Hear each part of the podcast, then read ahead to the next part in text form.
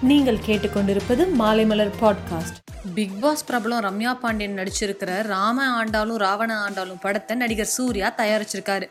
இந்த படம் வர செப்டம்பர் இருபத்தி நான்காம் தேதி அமேசான் பிரைம் ஓடிடியில் ரிலீஸ் ஆக போகுதுன்னு படக்குழு அறிவிச்சிருக்காங்க. தமிழ் தெலுங்கு திரையுலகில் முன்னணி கதாநாயகியாக இருக்கிற காஜல் அகர்வால் கர்ப்பமாக இருக்கிறதா டோலிவுட் வட்டாரத்தில் செய்திகள் வளம் வந்துட்டு இருக்கு.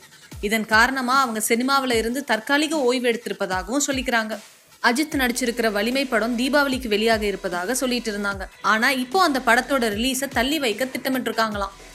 ஏன்னா அண்ணாத்த படமும் வலிமை படமும் ஒரே நேரத்தில் ரிலீஸ் ஆனால் வசூல் ரீதியாக பாதிப்பு வரலாம்னு கருதி வலிமை படத்தின் ரிலீஸை டிசம்பர் மாசத்துக்கு தள்ளி வைக்க போறாங்களாம். சுந்தர் சி இயக்கத்துல ஆர்யா நடிச்சிருக்கிற அரண்மனை த்ரீ படத்தோட ரைட்ஸை உதயநிதி ஸ்டாலினோட ரெட் ஜெயிண்ட் மூவிஸ் நிறுவனம் கைப்பற்றி இருக்கு அது மட்டும் இல்லாம இந்த படம் வர அக்டோபர் பதினான்காம் தேதி ஆயுத பூஜை பண்டிகை அன்று திரையரங்குகளில் ரிலீஸ் ஆகும்னு அஃபீஷியலாக அனௌன்ஸ் பண்ணியிருக்காங்க. ராமாயண கதையை சீதா என்ற பெயர்ல படமா எடுக்கிறாங்க.